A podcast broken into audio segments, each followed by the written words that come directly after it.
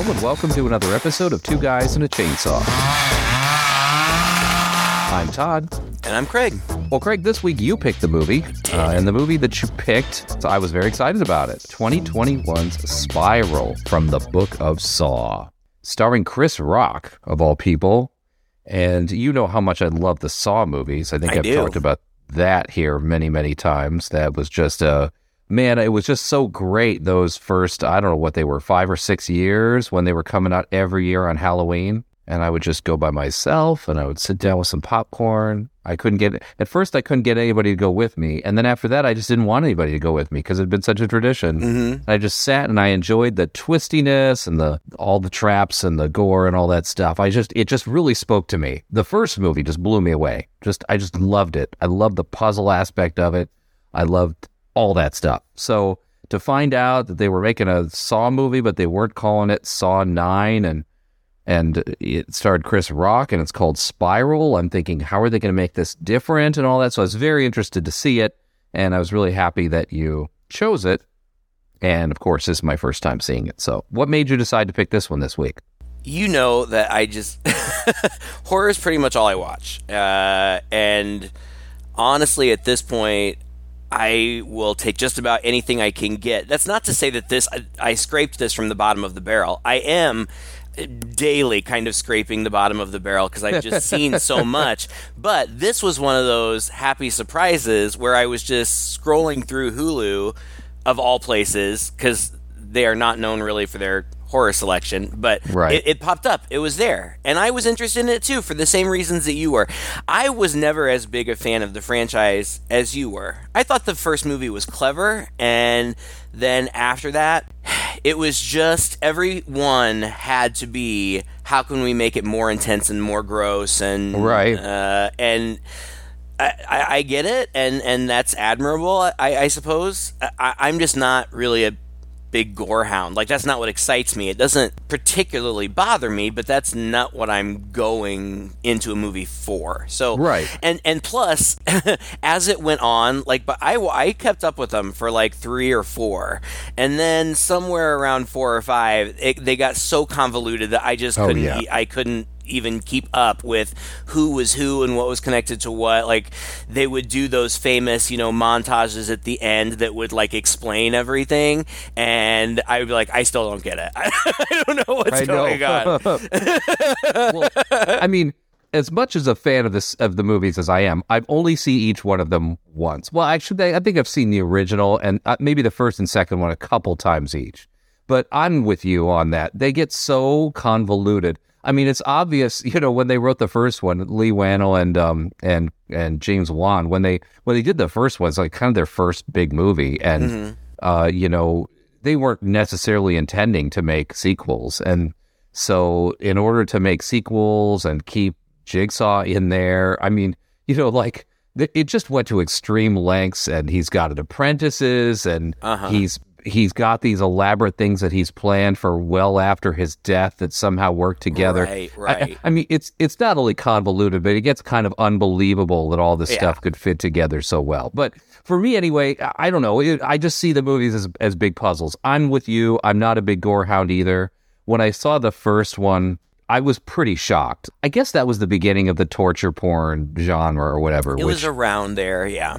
Yeah, yeah, where suddenly him and and um and with Hostel with Eli Roth Right, and them, right. like suddenly there were these movies that were just not only were they just a bit more extreme than anything that we've ever seen, they just lingered and kind of like this very hyper realistic Yeah. human pain, but also they were pretty mainstream movies. Right. I mean, from a historical perspective, it's really interesting because I feel like what they were doing is they were really pushing boundaries. Mm. And for whatever reason, in that time, the MPAA or whoever was just allowing those boundaries to be pushed. Like It's the- unbelievable, the- really. I know the stuff. You know, you think about the stuff in the '80s and '90s. Think Wes Craven's battles with the MPAA. Anything that they would have been trying to pass off for an R rating would have been tame compared to all of this Saw slash Oh, God. Hostel stuff. And yet this this stuff got through. but And uh, whatever. I mean, it's just I still a- don't a understand change. why. I don't. I really don't. even the director of this, I was reading some interviews. Uh, Darren uh, Lynn Bousman directed this one. He also directed the first two sequels, I think. Yeah. Uh, oh no, first three sequels really, uh, two, three, and four. And he he even said he said there were a couple scenes in this movie where they had to cut. He said they had to cut about three minutes worth of gore out. And he said, honestly, I don't understand why. I think I don't either. it's just a different time. He said, if you look at even like American Horror Story, he said there is worse stuff that has been put on TV in the last few years than what we had in this movie that we were asked to cut out. So maybe things are kind of going backward, back a little bit, you know, to a more slightly more conservative as far as the MPAA is concerned. I don't know. Who knows? I mean, we've talked about that too. I, I think the MPAA is on life support. Like, I, I just don't even think that they're really a significant entity anymore. Nobody. They're not relevant, really. You No, know, I mean, right. Yeah. But, But- so anyway, so this was a happy surprise. It popped up, and I had wanted to see it too for the same reasons that you did. I was interested in that it was presumably. I mean, I really didn't know all that much about it, but presumably kind of his own standalone story in the Saw world, and that mm-hmm. appealed to me. Like, oh, Yeah. okay, if I can start fresh with a new Right. story, I'm, I'm down. it's kind of a way of rebooting it without actually rebooting it, right? It's sort of like Yes. bringing it back without having to keep the same tired formula of the other stuff, right? Right, they're In not. this case, right. it's almost like a copycat killer. Yeah. It is. And I was also intrigued by the casting of Chris Rock. It was weird, you know, and, and I, I think everybody thought it was a surprise when it was announced that he was uh, involved and, and not only starring in it, but writing and executive producing. Like, what? Yeah. like, that, that, that Chris Rock? Like, Right? But I was intrigued because I, I'm a fan of Chris Rock. I think he's a really funny guy. Um, and I was really interested to see how that, like, like is he going to bring that Chris Rock thing to this movie, or is it going to be like, like you've never seen Chris Rock before? Like, Right. I didn't know what it was going to be.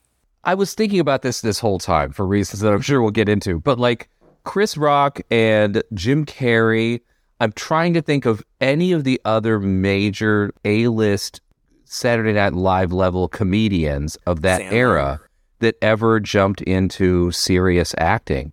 Think, if I'm not mistaken, this is Chris Rock's first foray into serious acting. That I'm aware of. I mean, he was in like New Jack City or something, but he just had like I think he was like an extra, Yeah. had a bit role or something like that.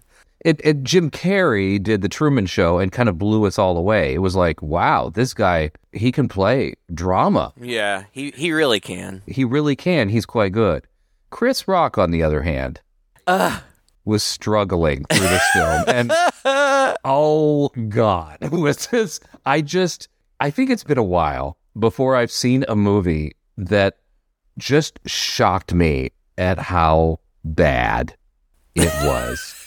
I'm sorry, but I'm just laying it all out there right now. I could not believe how uncomfortably bad this movie made me feel. Like I was just, I'm watching it and I was just almost embarrassed that this thing existed and that all these people participated in it. I felt so sorry for them because it's so bad. That is hilarious. That's so funny. Before I respond to that, I also want to give Adam Sandler props. He can do it too. He's one of those funny SNL guys. He You're can do drama too. Um, I was really interested to see because I started watching it, and you know. I'm sure the audience knows too. We're on opposite sides of the world, so like literally, my day is your night, and vice versa. And so Yeah. I'm watching it, and I want to text you as I'm watching it, but I know you're in bed, right? and, like I just want to be like, I just want to be texting you like what is happening? Like what what is this movie? I uh, I was so surprised by it. Eh, but I'm really now that I know that you think that it's awful I'm really really excited to talk about it because I liked it and I can't figure out why. Because there's What? no there's no good reason to like it but I did. Oh my god. I I just don't understand. I don't understand it from my perspective. All right, this guy who's done 3 of the Saw movies who arguably sort of set the standard for how the Saw movies should be laid out. Kind of like breaks the rules. Not only that, but in just basic filmmaking ways. One of the biggest problems I had with this movie was Okay, and I and I think this was done intentionally, all right? If you read interviews with them and you read what they have to say about it, they were like, "We were really excited to take the Saw franchise in a new direction and make it like more like a police procedural." Uh-huh. Because, you know, the police have always been a part of the Saw, which is true, Yeah. right? There's always some point in which the cops are trying to hunt down the killer and they're always a step or two behind and all that. So we just thought we'd bring that to the forefront.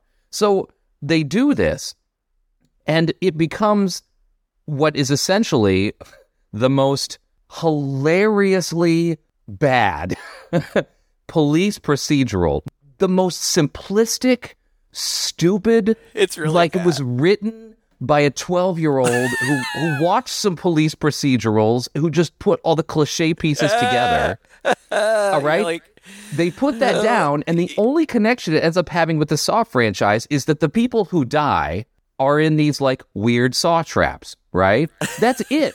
All, the only connection it has is the people who die are in these weird saw traps. The clincher on it is, is that all of the tension that you get with the Saw movies, which is, oh, they're in these traps. They have a decision to make. They've got to like do this kind of weird puzzly thing or do something really horrible to themselves in order to, to save themselves is completely lost because in every single instance, you know they're dead. You see them get into the trap, then it cuts away, and then the next thing you know, the police have discovered a body and they're hurrying off to the scene and they find the body, and then we get a flashback to that person in the trap. So there's there's no question as to whether they're going to get out or not. We know every single time they're going to die. Oh, that only happened that one time with the Dude, the finger trap. It happened every time. Every time. Except for the end. The very end. Uh, there- Oh, there- God. uh, there's I. There's nothing good about it, but There's oh, nothing good about this movie. It's uh, it really like you said, like a 12 year old. No, I, I think it's like somebody went to Chat GPT and was like, Yes. "Give us a Saw movie." But it's a, a police procedural starring Chris Rock, and this is exactly what AI came up with. Yeah. and it's hilariously bad. Like that question of what is it going to be? Like, is it going to be Chris Rock like you've never seen him? No, it is just going to be Chris Rock in a serious movie. Like, It's it's And- no. It's going to be Chris Rock trying really, really hard not to crack a smile in a serious movie. Because that is what his acting looks like. He is trying so hard to not crack a smile that he looks uncomfortably mean through the whole thing. He's just shouting at people and he's got really bizarre looks on his face. There's one point where he gets in someone's face and yells at them. The camera lingers a little too long and you get this cartoonish eye twitch. Did you catch that? no, uh, Oh my god. Cuz you know, I love Chris Rock, by the way. I freaking love him. I thought his hilarious. latest comedy special was one of the funniest things I'd seen. hilarious. Uh, And and the thing that I always think about when I see Chris Rock in the comedy special is I don't think I've ever seen Chris Rock without a smile on his face. You know, Yeah. you know how people have like a bitchy resting face? Like Chris Rock has the opposite. Whatever the opposite of a bitchy resting face, a happy resting face. Chris Rock, I think his face is just naturally his muscles just naturally contort him into a smile just when he's sitting at home thinking of nothing. And so to see him in this trying to look mean, he's trying so hard. God bless him. And it just, it just feels awkward. It looks awkward. And sometimes it just looks ridiculous. sometimes okay so so when he's just being like the hard-nosed cop that the, those parts didn't bother me so much i even thought you know there are people like this who are you know kind of like gruff and serious but they're also really cynical and so they you know they use a lot of sarcasm and cynicism like uh, i can buy that he's maybe a little you know funnier than most of these guys would be but in the serious moments which there aren't a whole lot of but there are a couple of the serious moments where I'm like, oh, this is just painfully, painfully bad. Like there's Yeah. there's there's one scene that's a flashback, so you get to see it a couple of times where he's a cop and he, he's got a whole backstory. I'm sure we'll get into it, but like his old partner was corrupt and and shot a witness, and you you see this happen in flashback, and you see Chris Rock run in and go like, "Oh no, what happened?" like, and, and it's just the oh god, it's terrible. It looks like they like they're shooting a commercial with somebody they pulled out of the mall. Like it's oh boy. It's terrible. It's really, really bad. Now, that being said, the whole genesis of this movie is that comedian Chris Rock likes Saw movies. Being an A-list celebrity, he called up the producers and was like, "I'd like to do a Saw movie," and they were like, "Okay." they couldn't say no. He said, "Here's my pitch," and everybody was like, "We love it," and then he just All right. did it. Let's do it.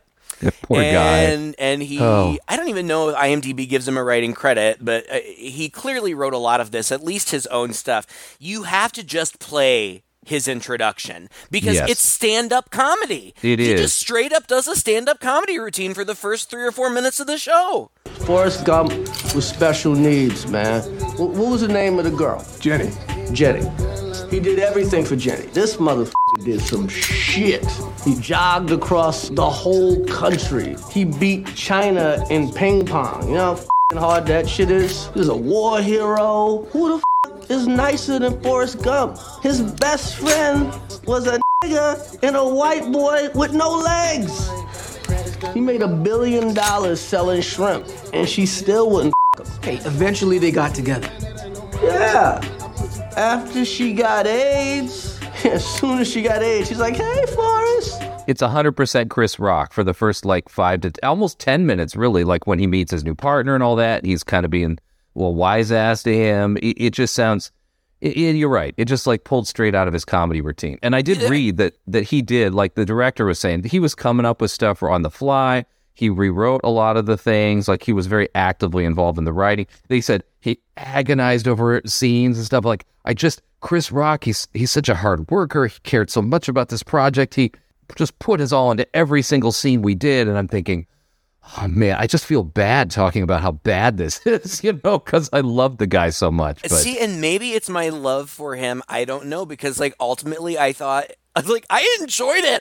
I but I think part of the reason I was enjoying it on the one hand, it is intentionally funny. Like it's Chris Rock. He's Parts cracking jokes. Like just crack through the whole thing he's cracking jokes and they're like ridiculous scenes. Just absolutely stupid, stupid Yes. that, that are like out of a buddy cop comedy yeah, but but out of place. existing right. It, it doesn't make any sense. I'm i'm thinking specifically there's one point where he and his new partner are searching for information or something and they get tipped off to this drug dealer and it's a meth dealer. And they pull up and chris rock's like so do you know how this works? And the partner's like oh yeah this is a meth house. They send down a bucket and you send up some money and uh, they send down some meth. And chris rock's like somebody's been watching the wire. Like that joke is so ironic because like yeah the writers of this movie have been watching the wire. It's such a stupid Yeah. setup. And then it's a whole shtick where Chris Rock puts on a ghetto character and is like trying to scam for meth and it's huge. It is a it, it is a blatantly comedic scene in what is otherwise a very serious horror movie. It's weird. yeah. Well, there's so much of this. He he wanted to do this movie about police brutality and make a point and all that, which I'm kind of behind. I thought uh, it sounded like an interesting direction, but then the way that it comes across, it, everything is just so on the nose. Everything is so cliche. Everything is so laughably like this police force is so corrupt Oh God! Like every they're like one of them. cartoon correct. It's like the Animaniacs. Every single one of them running around, openly shooting, you know, innocent people and things like that, and they just laugh about how they cover it up. I mean, if you're trying to make a point, you know, if you're trying to have some social commentary here, you need to have something believable. And this is so on the nose that there's nothing believable about it. It just plays as a dumb 90s straight to video police procedural. Well, and like you said, everything is so cliche and stereotypical. Like Chris Rock is, you know, the, uh, he's disgruntled and he can't trust anybody on this team or whatever, and which he shouts at them all like every few minutes he yells at them i can't trust you like he like just just right. open animus between him and everybody else and i guess it all stems from the fact that uh, five years ago or something i don't know maybe even longer than that like 13 15 years ago something like that. His uh, partner was corrupt and shot a witness and he turned him in and like that he turned his back on the team like he wasn't loyal or whatever. And now 15 years later they're all still pissed about it. He's still pissed about it. He's also okay before i before i go to the next one the the captain it's just it, it is like it's in any other like comedy cop movie where the captain just all all his dialogue is yelled at the top of his Yes. lungs like like they do that here except with a sexy lady but she's the same character like she's constantly just yelling and we have to be a team and uh uh it's just so so silly and my favorite part that i had no idea and so when it happened, I was like, "What?" Chris Rock's dad was the former captain, and he is played by Samuel L. Jackson, Of all people. giving also- his best Samuel L. Jackson. I told Alan that I was talking about the movie, and I was like, um, "And Samuel L. Jackson, he's so good. He's so Samuel L. Jackson." And Alan's like. Is Samuel L. Jackson ever anything but Samuel L. Jackson? I was like, no, I love Not it. really. it's so great. He just gets to play himself Yeah. and collect a paycheck. I really admire that man. Oh God. Oh yeah, he's great. He's hilarious too, and he's funny in this movie. But like, Oh. I, I'm always you know nervous about stereotyping anybody. But when people play into, I feel like they're playing into certain stereotypes here. yes. When Chris Rock comes home to his own apartment, which is of course like this big, beautiful studio apartment, all brick walls and stuff. Interesting, like lighting. Ah, so silly.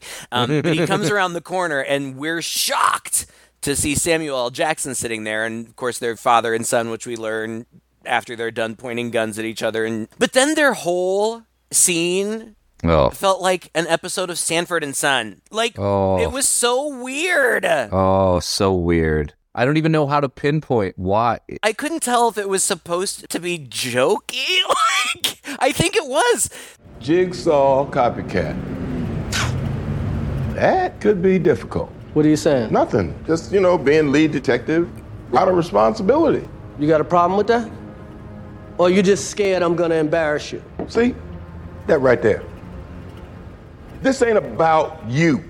You always making shit about you. That's the shit that ruined your career and your marriage. So now you're giving fatherly advice. What you talking about, Willis? These are both very intelligent men and same and, and good actors and have been in the industry forever. They're not novices. They know what they're doing. And this had to have been played for comedy. It, it just had to have been. You know, I don't, I guess. But the thing, okay, so the thing is that his father was the former police chief and he eventually got kicked out. And then his second in command, who is the woman you were talking about, become became the police chief. And so much of this movie is doled out over time that we are always kind of confused as to what went on and what happened. Now, And it's it's doled out over time in really clunky flashbacks. really clunky, like just random flashbacks. Just suddenly there's a flashback connected to nothing. Just suddenly, boom, we're in a flashback, but we don't get all the flashback. Right. And why are we parsing it out? Yeah. It, it's not like there's some big mystery really that gets uncovered until the very, very end. But you could have just given us all that exposition at once. Like we Yes. didn't need to see it every few minutes. Well, that's the thing. Like, of course, with a Saw movie, there's mystery. There's things you don't know. You know, like a couple of the Saw movies, like, or many of them, right? Like the characters are in there. They don't even know how they're related until later. You know, like, Right, like right. they don't even know why they're all in there. But these are not those things. No. These are just basic information that we could have learned about all the characters in the beginning. It would have made things much less confusing Right, right. Honestly, I would argue would have added to the enjoyment of the movie. It- you don't just put mystery in for the sake of mystery. It's it's frustrating. And so we hear allusions to people and things that happened, and oh, his dad was sort of kicked off, and there was something that happened with his partner, and there was corruption and whatever. But like, it takes forever for us to find out what this is, and it's kind of confusing how it's doled out. And then you're just like, oh, okay, so what happened was his partner showed up to question a witness who had witnessed some another policeman who had done something. What was it? I don't remember. Uh, It, it doesn't. I don't know. It doesn't even matter. I don't even think we know. And uh, when the witness said, "Yeah, I saw that policeman do this, and I'm happy to testify against him, officer," then his partner just pulls out his gun and shoots him dead in front of his son. He drops a gun there by the guy, and then Chris Rock runs in and says, "What happened? What happened?" He's like, "Oh, uh, he pulled a gun on me and shot me." It- It's obvious. I think only Chris Rock's character sees the kid.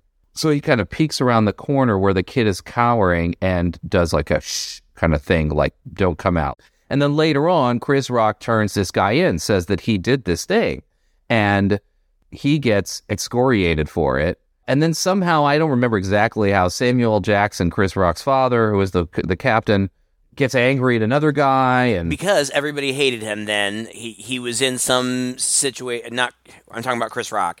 And so he was in a dangerous situation. He called for backup and they ignored him. They ignored him. right. They were right there. They could have helped and they just ignored him and uh, he ended up getting shot. And um, samuel L. jackson comes and does this ridiculous scene where he he wants to know who you know was closest uh, and who ignored the call for backup or whatever. And is he's going to check the records and as soon as he finds out he's going to put a bullet in the head of whoever it was. And then this one cop like kind of shies away. He's like oh it was you right? And it was this guy. But he like beats the crap out of him. He's like you're done. And like what is happening here? And and they never in my mind, I'm thinking, oh, well, that must be why Samuel L. Jackson's not the captain anymore. But they never allude to that. They never explain it, really. No, I, I assumed that maybe he would get in trouble for beating up that guy, but they never said that or showed it. And I mean, let's just talk about how stupid all this is. I mean, Well, hold on, hold on. I wanted I we've done a good job of setting it up, but I feel like at this point, if you haven't seen the movie and you care about like the t- mystery, stop now Yeah, because stop I don't. I don't know how we can, I really don't even know how we can move forward with the plot without spoiling it pretty much right away because one of my one of the things that I was so excited to talk about seriously turn it off because I'm about to spoil it here in about two mm-hmm. seconds it is so blatantly obvious who the killer is within like the first 15 minutes Yes. Yes, exactly. I I called it hundred percent. I mean, there's no there's no question who it could be at that. Yeah. Yeah. there so, there was one little thing that happened but it was a little thing that I've seen a bazillion times and I was like oh he's the killer mm-hmm. obviously Yep. and then more things kept happening. I'm like. like, duh. Like I was, I was so right. It's so obvious. I was really proud of myself. I'm, I'm bragging. I'm like, Alan, I totally figured out who it was in the first 20 minutes. And then I'm reading the trivia on IMDb, and that's one of the things. Like, yeah, everybody figured it out. right. You get really proud in early on. You think, oh, that's great, and then you hear all these like extra quips and ex- extra like comments and things that he makes, and then you're like, yeah, well, I mean, you kind of have to be dumb by now to figure it out, even if you didn't catch it early on, right? Oh God! I mean, even if you just got a plot outline of this movie, I think that when this character is introduced, you're like, "Oh, it's them." Yeah. it's it's pretty clunky. But uh, I, the setup of the movie, eh, ultimately, it is a jigsaw copycat. Yeah. And so you do get those elements. I mean, that's one of the very first things. The very first things, uh, it opens up in like a fair, and uh, a woman gets her purse stolen, and a man starts chasing after the thief and, and chases him down, I think, into the subway tunnels or something, and then gets knocked out by somebody wearing a pig's head, which, you know, comes from the series or whatever. So you get these little. Honestly, this movie felt like those direct to video Hellraiser sequels that were never intended to be Hellraiser movies, but they were just movies that they had and they were like, eh, we can write in some Cenobites. That's what Right. this felt like. like it just it just felt like any serial killer movie Yes. or um, any episode of Criminal Minds, yes. but make it Saw. Well, this was my point that I, I was kind of trying to make at the very beginning is it's just a police procedural movie. The only thing that connects it to the Saw franchise is these traps and the mention of that it's a copycat of the Jigsaw Killer. But there's nothing else about it that echoes the Saw franchise. Every serial killer has a motive, and this guy has a motive too. Right. So, I mean, that's nothing unique. Saw had this kind of like deep philosophy kind of about, you know, Right. these, these traps and these ways to bring people in, but also like part of the thing is that these people have choices to make. Like they can redeem themselves, right? But- well, supposedly these people could too, but you're But also right that eh, it, the, the stakes seem lower. I I mean, it- yeah.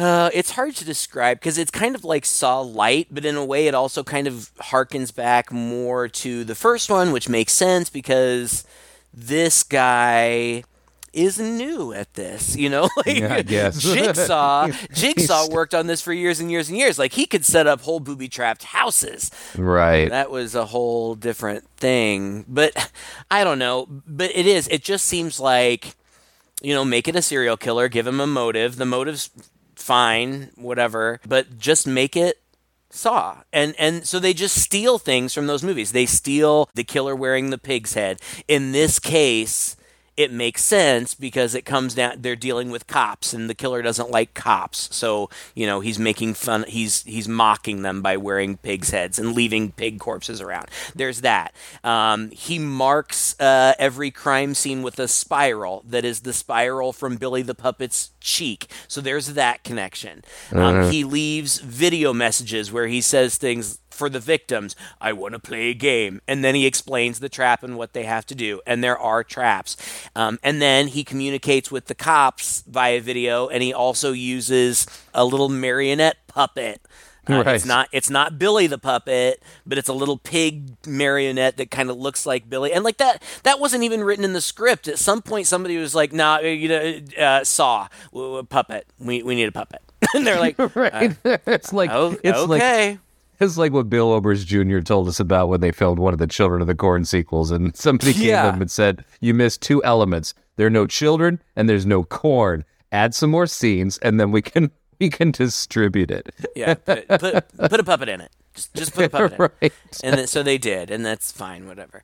Um, and what it, so the first guy who gets set up in a trap, he gets strung up in a subway tunnel over the tracks with this contraption on his head that is a vice on his tongue. And this video comes on, and it's oh god, I don't even remember what the what does it look like? Is it the pig head guy? What is the Uh, the thing that talks to him is, um, oh God, I don't remember either. All I remember is the voice is like the Saw voice was creepy. This is like a soft spoken, the opposite of the Saw voice. I wondered It's- if it was a woman. I mean, it's still manipulated. Like it still sounds somehow altered, like it's speaking through some kind of filter or something. yeah, But yeah, it, it sounds very different, which they intended. They wanted it to sound different, and they tried a bunch of different things. Initially, they had the idea that it would be like a child's voice, and then they thought that sounded stupid. And then they tried to alter the actor who plays the actual killer. They tried to alter his voice, and that didn't work. And I, so they ended up with what they ended up with. It sounds different. Hello, Detective Bozwick. I want to play a game. The 3 train is arriving in two minutes.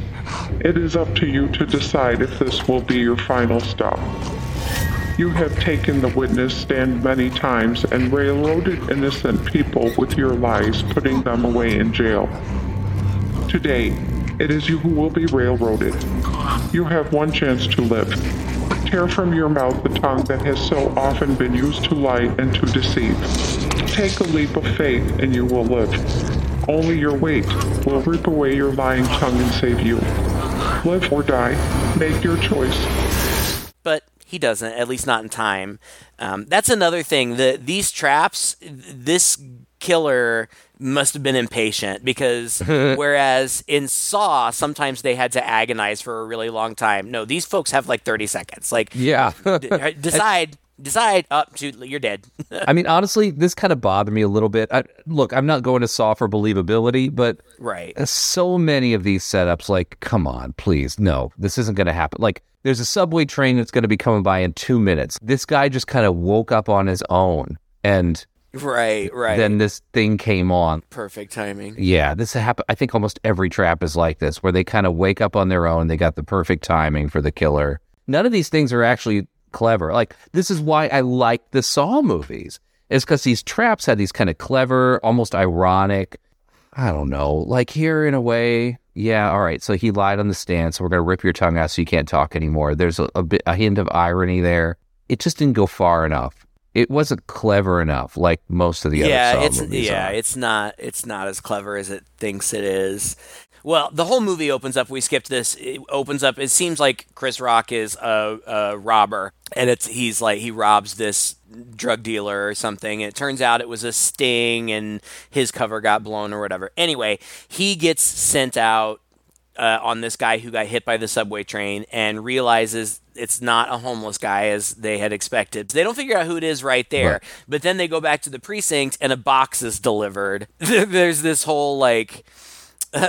Valent, what's what's uh my bloody Like- like- Valentine? There's a whole my bloody Valentine thing It's too. like my bloody Valentine.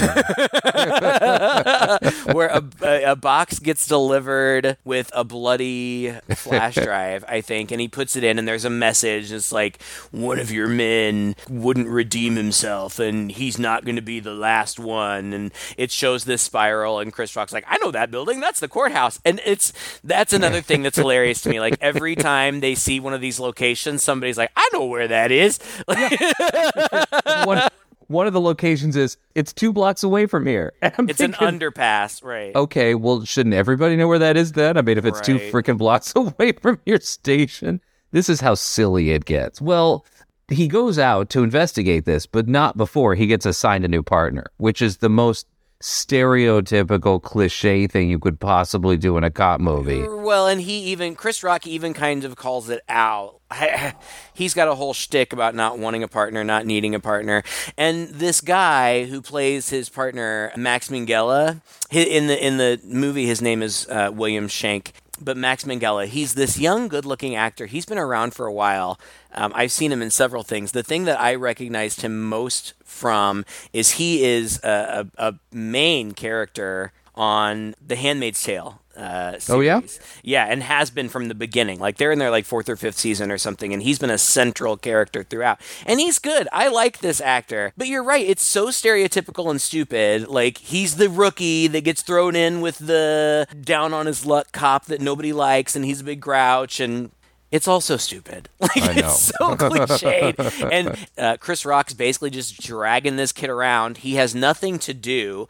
They go on this first thing together. The clue leads them to the courthouse. They go to the courthouse and they they find another box. And inside that box is a tongue and the badge. And from the badge, they get the badge number, which leads them to the cop that it was. It turns out it was one of Chris Rock's friends. Like so, he has to go and like comfort the cop's widow, which I thought surely would result in something, but no, it's just an extra five minutes of the movie. it's so frustrating. That's the really the rest of the movie is just this investigation, but cops keep getting killed in these traps. But really, there's only a couple more, right?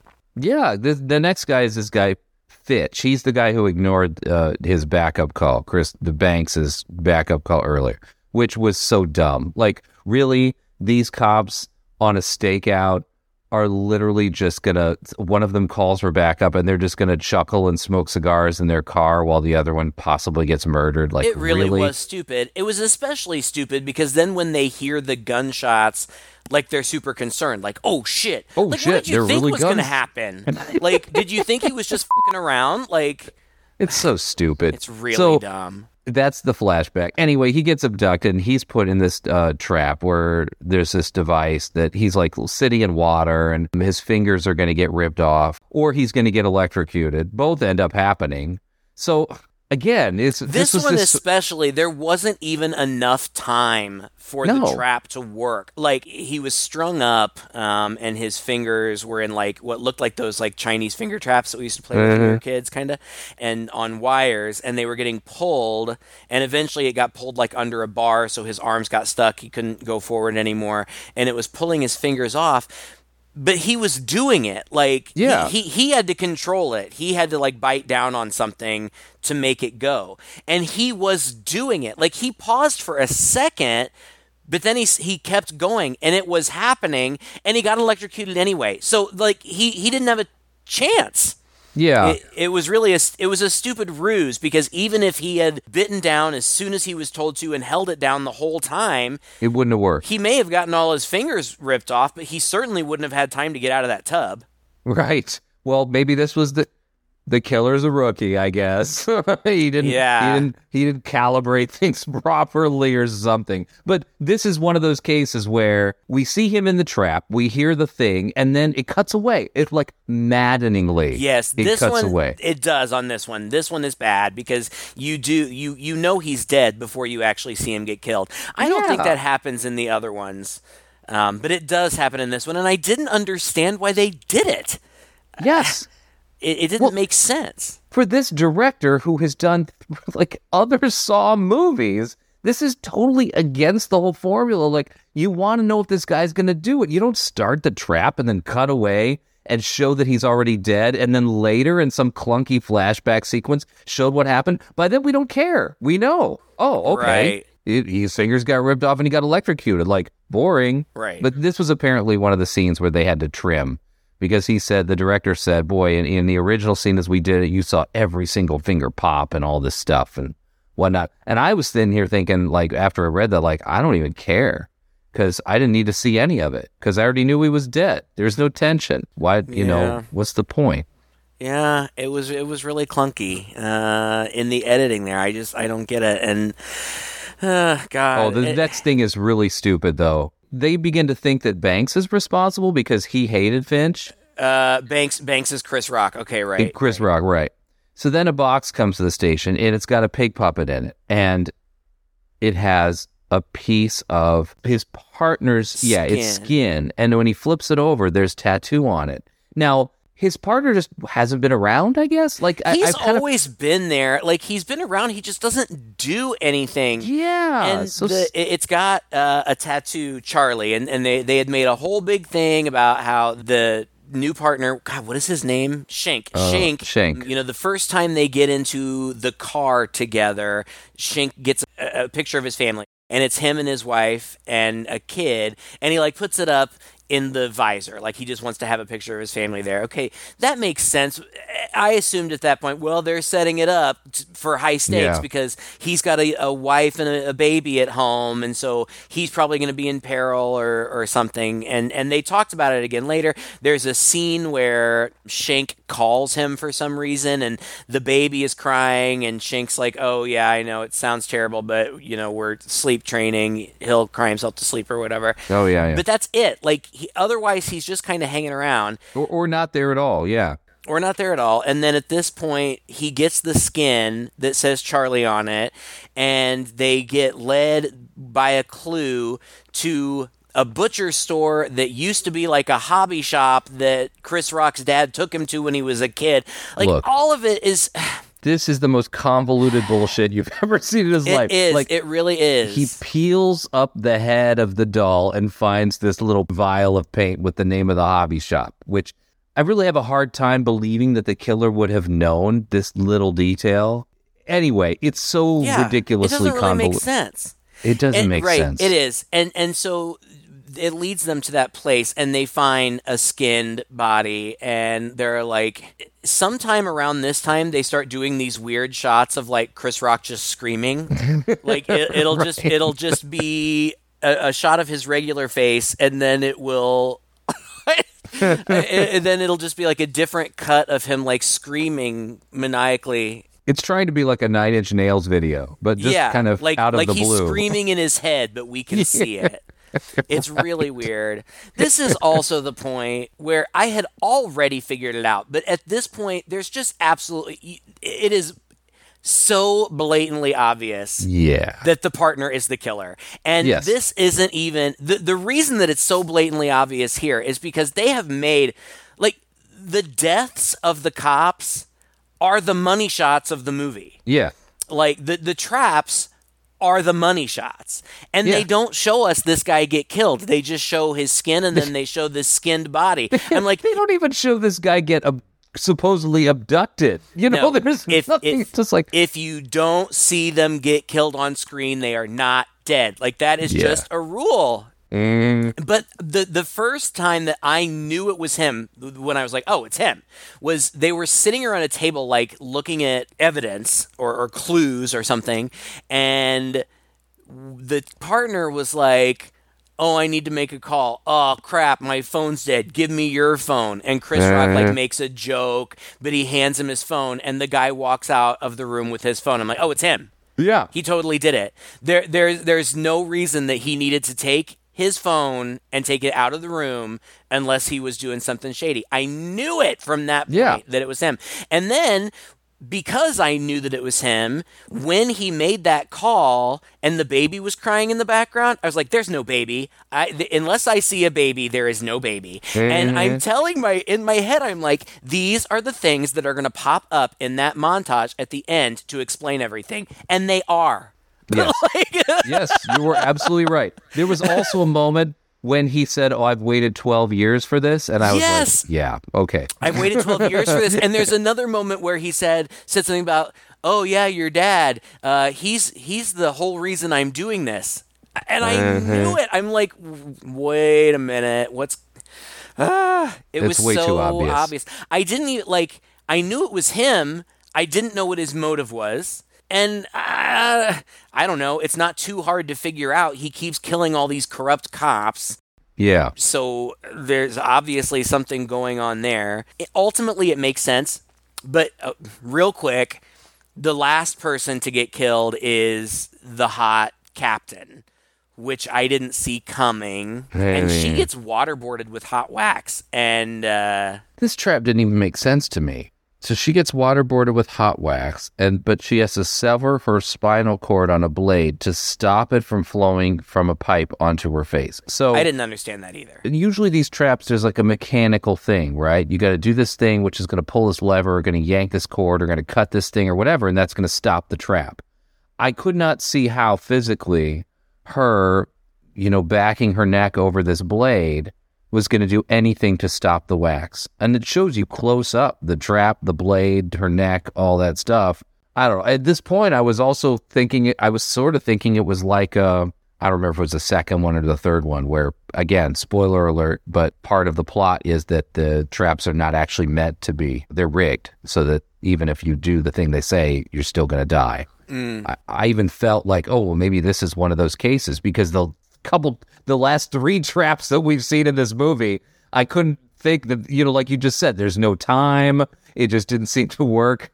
You know, I thought maybe that was a thing. It's not, but, uh, that's how bad these are. Uh, it- ah, it's just so not in keeping with the Saw franchise that it's just mind blowing that the same people participated in it. Mm-hmm. Anyway, Yeah. Well, I mean, and that it's gross. It's gross to watch her get waterboarded with hot Yeah. wax, and then to see Chris Rock run in.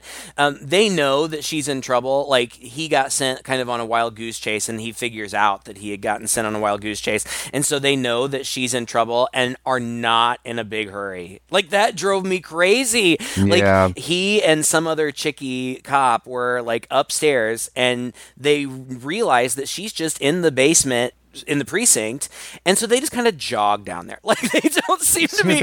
I, I really thought if they had just picked up the pace a little bit, they might have saved her. But, right, um, right. Yeah. But uh, instead, he just goes down there and peels the wax off and takes off part of her face with it, which looked really gross. But yeah, it was. Uh, I just, I don't know. so then he gets another lead, right? I can't remember what it is. Well, his dad has been missing this whole time. Like Right. they were, they were, they. You know, we we we established that they have a strained relationship.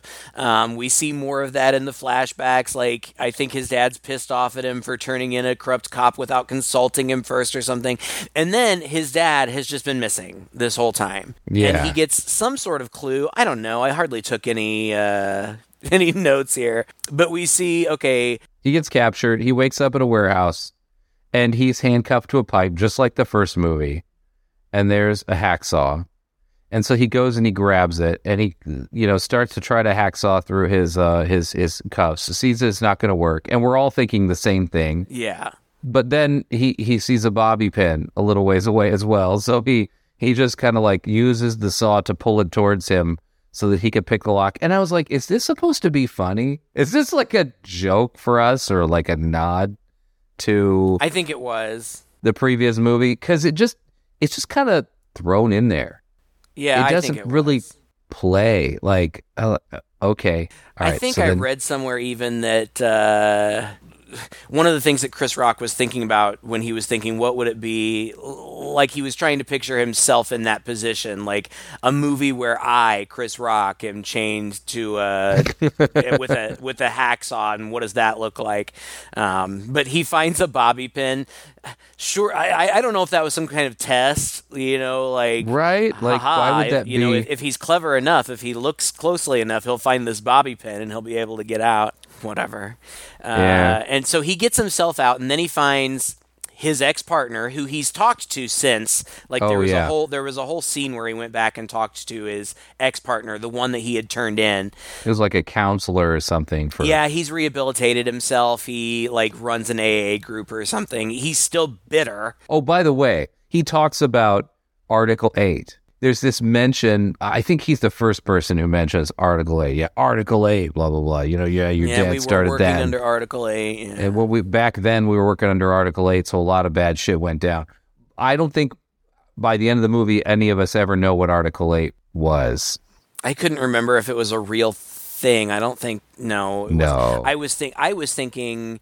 I don't even know where this takes place. Do they ever make mention of? I mean, it's just urban. Like I don't know. Yeah, I don't think it is a particular I was thinking like you know corrupt cops and stuff. I was thinking uh, like stop and frisk and stuff. But I I think that this is just um, I don't know. Whatever. It's just a yeah, stand-in thing. yeah, yeah. He uh, he mentions it, and then uh, he tries to get this guy down. I didn't even understand what this was. Like he's set up in front of some thing where there's a conveyor. No, I knew belt. what this was. What is it? Because I was on the city council, we used to have one of these. It was a glass crushing machine, you know, like recycling glass and things like that. You grind the glass down into tiny little pieces so that you can use it like in gravel and like to kind of as a bed for roads and stuff. Why does so it shoot shards of glass out like a cannon? That just doesn't seem wise at all. I guess it had been like, you know, modified or something or something put behind it. yeah. I I couldn't see a logical like I could understand the grinding process, but like just dump the shards onto the ground. Don't project them out of a Yeah. giant cannon. it was it didn't even make sense in the movie because in the movie like when you see there's like a there's like a conveyor belt that's continuously going of bottles that are set up you know that drop into this thing and that shoot out at him yet when when you see like it in practice it's like it shoots a bunch and then stops and then shoots a bunch and then stops and then shoots a bunch. It's like it's almost like there's a rhythm to it. But actually like visually you can see there's there's not a gap between the bottles. It's just a bunch of bottles. So i didn't get this at all uh, it was dumb Yeah, whatever. It doesn't matter. He like I think he figures out how to get him down, but it's too late. And then another door opens and he walks in there, and his dad is strung up like a marionette. And I don't understand this either. Like No. he he's he, he's got like spikes through him or something that are draining blood into all these jars all around. Now this it does look like a saw trap. Um, and the way Yeah. that it's lit and the way that it's constructed, it's very spooky and it looks very much like a I don't know what I'm trying to get at. Like it, it lives up to the franchise. It looks really good. Yeah, it's needles in his arm, and at the end of each needle, it's you know, it's like the needle you might get to draw blood at the Red Cross or something. It, goes into tubes, but instead of the tubes leading to a blood bag, it just it just goes down. So it's like one in each arm and one in each leg, and it goes down to a, a jar down below where it's dripping the blood. And you can see that these jars are at least halfway full of blood. Yeah, which is dumb. Oh. So what's his name reveals himself. Um, Shank reveals himself. He's not really dead, which you could see coming 10 miles away, but he explains himself. Turns out he was that kid. He was the kid of the guy who got shot. Now, when you were explaining that flashback, I think that we see that flashback like two or three times, but every time we see it, we get more information. I don't think we get that the kid was a witness to that until now. We've seen the guy get shot at least twice, but I think this is the first time that we see that a kid was right behind him watching and that Chris Rock acknowledged that. Well, anyway, Shank is that kid. He's been planning this forever, and what his end game is is he wants Chris Rock to be his partner, and uh, Chris Rock will be the inside guy, and they'll get the dirty on dirty cops and kill them and and Chris Rock is like, "What? You want me to kill cops? He's like, no, just the dirty ones. yeah, just no, just the bad ones." Um, Okay. and but he's got to like make a decision. Like he can either shoot the partner Shank, or he's only got one bullet in his gun. He can shoot Shank, or he can shoot this target, which will drop his dad and and save his. All right, dad. let me let me just talk about how dumb this is. First of all, why would he not save his dad? Of course he would save his dad. He's not going to shoot this partner and let his dad die, okay? Unless he's afraid the partner's going to do something. But the partner said, "Oh, you got this choice. I'm going to let you make a choice." So, you know, in keeping with the saw, he's got a choice, all right? Number 2, he shoots he shoots that target which drops his dad to the ground which then he runs up to him. Uh, by the way, by the way, oh, you forgot The to mention cops, that yeah. this guy calls the cops. He says, "Oh, there's a there's a crazy guy." He calls the cops on the phone. He says, "911, there's this crazy guy over at the warehouse. He's shooting people. He shoots like a, a few bullets off of his gun." Like, "Come down here quick." All right, now the SWAT team's on their way. Really? we have exactly four minutes. In exactly four minutes, you know this, and you've timed all this. He, he also says, "Oh, do you know that the human body has 1.5 gallons of blood in there? Your dad's not going to last very long." He's like, "The SWAT team might get here, but not in time to save your dad." Really? How did you time all this out so perfectly Right, uh-huh. that your dad would be drained of just enough blood? Then you call the SWAT team. You know when they're going to arrive, so I'm sure he, he's got some leeway here. It would probably be okay. Number two, you could just go up to your dad hanging there from a marionette and pull all of those tubes out of his arms and legs, which are hanging right there within arm's reach, if that is all that is required to save your dad. Right. Which that is sort of what the movie implies. His dad falls to the ground. He pulls out. We only see him pull one out, but I guess we assume he pulls all of the rest of them out as well. And that's supposed to stop the bleeding? No, his dad. You would need to like put some pressure on all of those wounds to stop the blood from flowing. Like none of this shit makes sense. So that was irritating. or shoot the bad guy and then throw the gun at the target.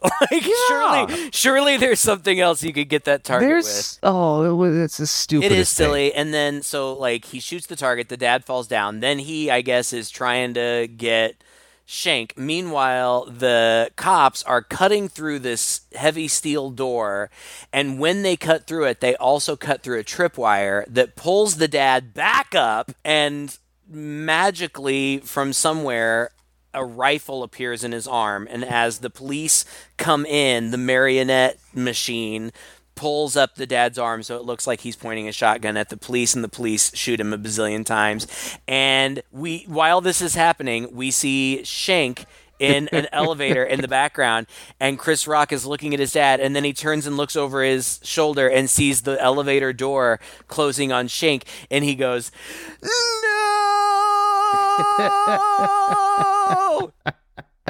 And that's the end of the movie and Shank does the same, sh- you know, motion that Chris Rock and the flashback did to him as a Right, right, kid right. to keep him hidden, which also doesn't make logical sense. Like that's supposed to be ironic, except like Chris Rock was actually helping the kid at that moment. Like Chris Rock was helping the kid, helping his dad. Why in the world? Wouldn't somebody have kept track of this kid? Like none of that shit makes sense. If there was a kid at the scene of the crime, or the He kid who was right. None of that. Okay, so anyway, all that. Everything else is just silly. It is. It's really stupid. We we forgot to mention too that the that um, Shank, the the villain, is mad at Samuel L. Jackson because he ran the like he was captain of the police force and was very much aware of the corruption and supported it and hid it and all that kind of stuff. So he was corrupt too. We we left that part out, but Oh, I don't know. Ultimately, it was just really stupid. it was so dumb. I, but I think the reason I think that's why I liked it. I think because it was so stupid, I was really amused. I was really Oh. amused by it. I was flabbergasted at the movie. So I, I would say my first time through, I just could not believe how bad it was. So in that in that sense, yeah, I was pretty amused. I just couldn't believe that this thing got released as it was. I honestly cannot remember the last mainstream Hollywood movie, let alone with big stars in it, that I've ever seen where I just was everyone out to lunch? What was going on here? I mean, I've seen some stupid movies, but I have always figured, well, I could see where they thought this was going to work. It just didn't play. Yeah. There are movies that just don't work. You know, uh, Cutthroat Island didn't work, but Yeah. You know, you wouldn't like necessarily watch that and pinpoint this and be like, this is like really fucking stupid. This is ridiculous. This is like, you know, like, but this movie has got all of that. Like, just the first cut of this should have just set huge alarm bells. Like, we can't release this, and they did. And, and let alone, oh, it's just a va- it must have just been a vanity project for Chris Rock, and nobody had the guts to, you know, say, I oh, guess. dude you can't act and all all this is really dumb and convoluted. I, I appreciate what he was trying to do. I actually really like, you know, kind of on the kind of in the sort of tales from the hood arena. I like the idea of taking this sort of very modern problem that we have of corrupt police and and kind of shining some light on it. I think the irony of his father raising the gun at them and them shooting without just because you know they felt threatened and all that. I mean, I think I think the idea of it as as pitched would be great, but the execution just Yeah, I, I I agree with you. It just it really doesn't work. I, I do again want to say I really am a big fan of Chris Rock. I think he's hilarious and he's funny in this movie. It's just like why? I, I I almost feel kind of like he was going for a Lethal Weapon vibe. Like this is a serious cop movie, but we're funny. Uh, and I don't think I don't think other people got the memo. Like he's he's in that he's in that movie by himself, and everybody else is trying to make an episode of Criminal Minds. And uh, Chris Rock and the director kept going back and forth, and their whole like sort of catchphrase was that this is this was seven mixed with forty eight hours. okay, right, I, and I can see that. I can see you know the Eddie Murphy vibe. I get it. It doesn't work.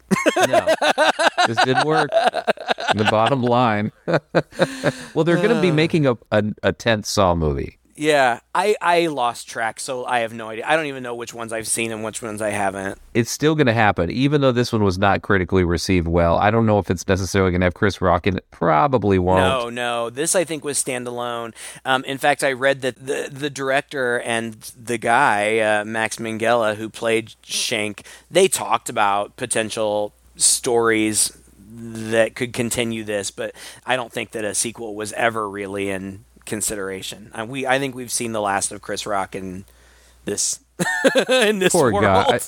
I, I feel so bad. Oh, for poor him. guy. He can I go really cry do. into his mountains of money. He's fine. okay. you still made money from this. Who cares, Yeah. right? I wish my failures could be so successful. and whatever you know like uh, he loved these movies and he wanted to be one and he had the whatever the gravitas to make that happen whatever good for you yeah. hope he had fun I mean, look, to be fair, it's got to be pretty easy when you're a A-list actor to who make things like this happen. who knows but good for him Yeah, good for him.